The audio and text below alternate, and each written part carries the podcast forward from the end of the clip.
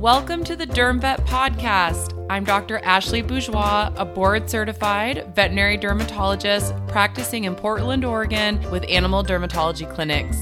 I'm also a mom of two, just trying to find the balance like everyone else. Let's learn to ditch the itch, cytology, everything, and make derm more fun than frustrating. We are continuing our journey discussing clinical lesions. And I think we're going to do two more weeks. Um, and the one clinical lesion we're going to cover today is a papule. So, what is a papule? Papules are usually pretty firm. They look just like red dots, essentially. Um, they're not usually crusted, but they can be. Uh, it's going to be different than, say, what you'd consider miliary dermatitis in a cat.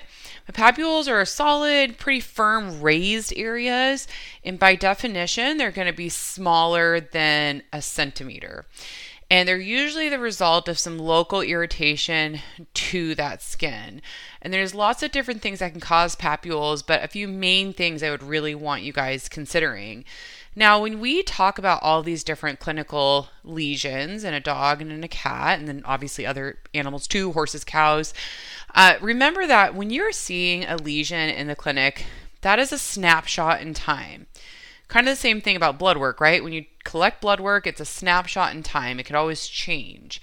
So some of these clinical lesions will stay put and some will progress. So, for example, if you had a staph pyoderma, it could start out as something like a papule and then it could spread to something like a crust or it could become something like a pustule. So, these are the things that we have to be considering when we see that pet. How long has it been there? Has it looked like anything else in the past? Does the owner have any pictures of what it looked like two months ago if that's when they first noticed it being present?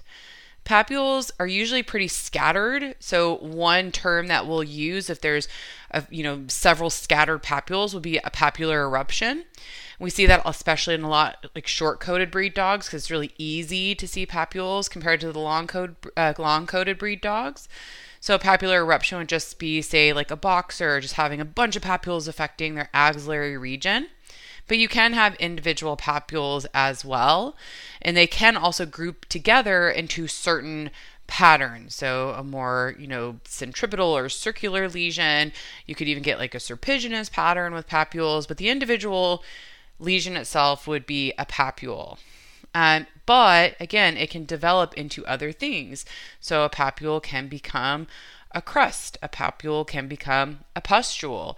Um, or you can just get a dog that has an acute papular rash or that papular eruption um, that just shows as a bunch of papules in the clinic themse- itself. And there are certain diseases that really will just stay more papular, and others that will uh, progress into those crusting things. So, the other thing I want you guys to consider when you see papules, and this is true for a lot of different lesions, especially when we talk about pustules, because that's what we're going to talk about next week, are they presenting follicular or non follicular? And sometimes it's a mix of both. And why does that matter? Well, follicular papule would be really going right above the hair follicle itself. Whereas non follicular would be obviously going to the areas not just above the hair follicle itself. And this can give us different differentials depending on if they are targeting those particular areas, the hair follicle or the non follicular area. Now, sometimes you'll have both, right? And so there can always be progression. We can always have really diffuse disease. But if you can tell, and especially when we talk about pustules next week, if you can tell if it's follicular or non follicular, specifically, that can be really indicative of your differentialist and what may be higher up on that list compared to other things. So, what are the things, if we see papules, that we would really be considering and thinking of in a small animal? Well, there's some questions that we want to think about. What type of pet is it? Um, their age? Are they itchy to it? Do these papules pop up on their own? Or are they something that are really itchy? Are they truly papules? Remember, there could be other red dots like petechia. Um, that's where you can use something like diascopy, take a slide, kind of press it on there and see if it blanches or not. How's the pet otherwise? Do they have a history of struggling with skin lesions in the past? Are there other clinical signs like they're really punky, lethargic? Is this super acute? Is it something that's more chronic? Um, are other pets in the household affected? Ectoparasite prevention. Of course, you want to know if that pet's on ectoparasite prevention. Also, are there other pets in the household? Do not forget to ask about that. I've had a run of those cases lately where that pet's on the on a really good isoxazoline, but the cat at home's not on flea control, and those things definitely matter. Have we had any more recent medications, or we could have something like a drug reaction because that could also present something um, like an papule pattern. So, going back to our basics when we see these are really, really important. And again, when we really differentiate the history and whether it's follicular or non follicular, when we start looking into differentials, if you have a pattern that is more follicular, so it's really affecting what looks like the hair follicle, by far and away, the most common thing that we're going to diagnose for a papular follicular eruption would be a true bacterial folliculitis. So we are having an increase in bacteria in the hair follicle itself. And that is going to be very, very common for us to present or see as a presenting case of papules and a papular eruption. I mean, by far and away, staph pyoderma, whether it's bacterial folliculitis or truly like a spreading pyoderma, which we're going to talk about, we're going to see that as one of the more common reasons of papules. Now, of course, I hopefully have taught you guys enough at this point to know we're going to get our, our cytology before we're going to definitively say that's true because there are other things that can cause papules too. So even going down the list with follicular, so sticking with follicular papules, dermatophytosis, right? We have a fungal um, overgrowth or a fungal invasion, and that usually feeds off keratin. So it likes to be in the hair follicle. It likes to feed on the keratin itself. That's why we see it in hair skinned areas.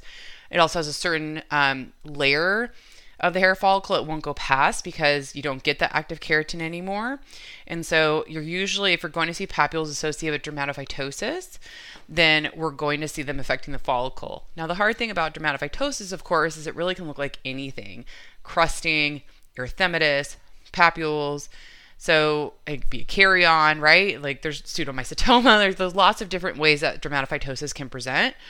So we're going to start with a cytology, and then if we have a history, say people in the household affected, or a new kitten that came into the household from a rescue situation, that may increase the likelihood of dermatophytosis, or they have um, other people in the household affected, there's a cat that's just diagnosed, anything like that, then we definitely want to make sure we're doing the appropriate diagnostics for dermatophytosis. You know, DTM, fungal PCR, there's pros and cons to to all of those things.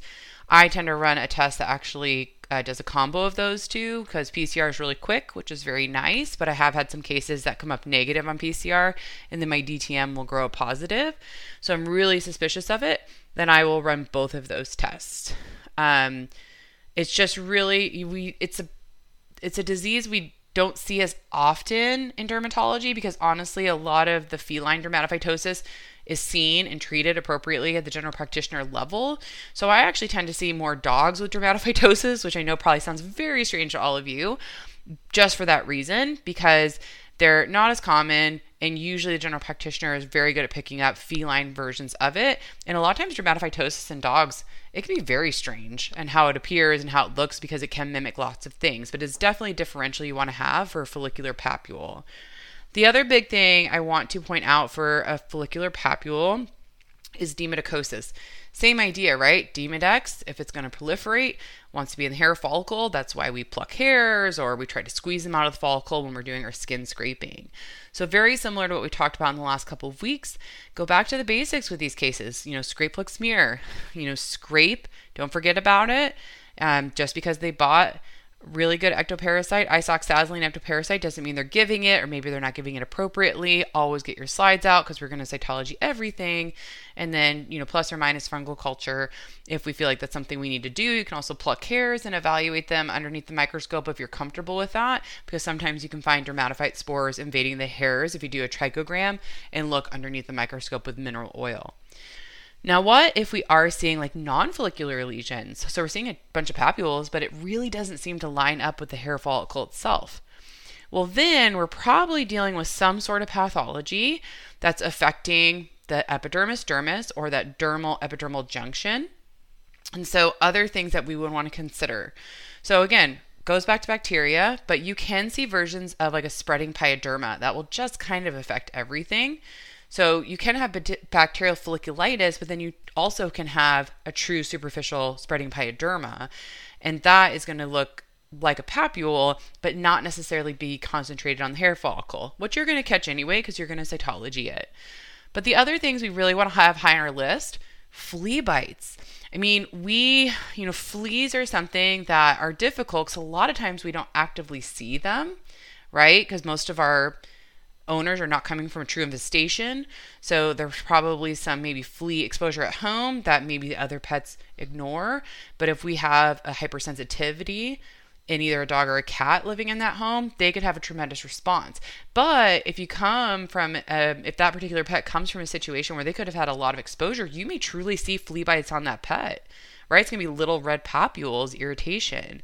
And so do not negate that that could be a possibility when you're seeing a bunch of papules, especially if you have a situation where you think flea bite hypersensitivity or flea infestation is really a possibility in that dog or cat. Other things we can think about contact hypersensitivity. So we think of like bright red erythematous lesions. You're not necessarily going to have a contact hypersensitivity be right on the hair follicle, right? It's going to be affecting the entire skin that's getting contacted. We tend to see this in more glabrous areas, and glabrous means hairless. So abdomen, um, even scrotum in some cases, axillary. You can have contact hypersensitivity anywhere, but obviously, if you don't have hair or fur protecting that skin, they're more likely to have that true contact on the skin itself. So, is there anything topically that the owners put on? Do they know of them laying in something outside? Is there a certain plant that they're sensitive to?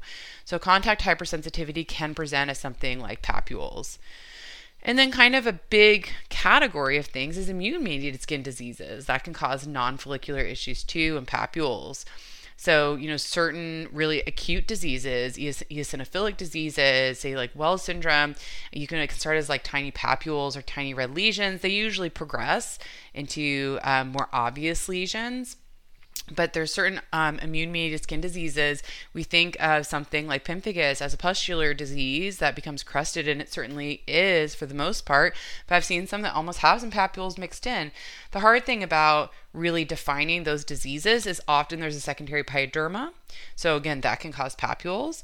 But if you're not finding anything underneath the microscope, if you have a pet who's on really good flea control, if you have scraped and can't find anything, if you have even done a fungal culture and can't find anything and they're still not responding, then definitely referral to rule out something like immune mediated or even neoplastic skin diseases. Because remember, as dermatologists, we deal with more than allergies, there's other things that we have to manage. Or biopsy. Again, biopsy these lesions if they're not responding. If you clear up the infection, you still have papules present. That's kind of strange if you can't find infection underneath the microscope. So, of course, we're going to predominantly see things like pyoderma and bacterial folliculitis, demodicosis, um, you know, maybe dermatophytosis with papules. But again, there's other weird things that can cause those too, and we want to make sure that we're catching those and addressing those because we do not want to prolong a pet getting appropriate treatment especially if it is something very serious like an autoimmune or neoplastic disease process.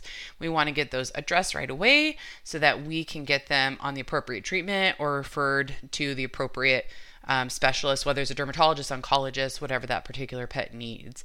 So papules are really interesting. We see them a lot. I think they get overlooked because we think of crusting, scaling, um, you know, even pustules, but papules are something you see on a daily basis. So I would really encourage you to use the appropriate terminology in your medical record, papules, papule, do they make a shape? Is it a papular eruption? And then doing the appropriate diagnostics so that we can get that pet on the right treatment plan. I hope you guys have enjoyed the series. Next week, we're going to cover pustules. We're kind of going to end our clinical series um, with one of the more common things that we see. And, you know, pustules are something that dermatologists love, almost pathologically love. We love an intact pustule. We love non follicular spreading pustules. We don't get to see those very often, so it's exciting when we do. So I hope you guys are loving this series and are excited to end it with pustules next week.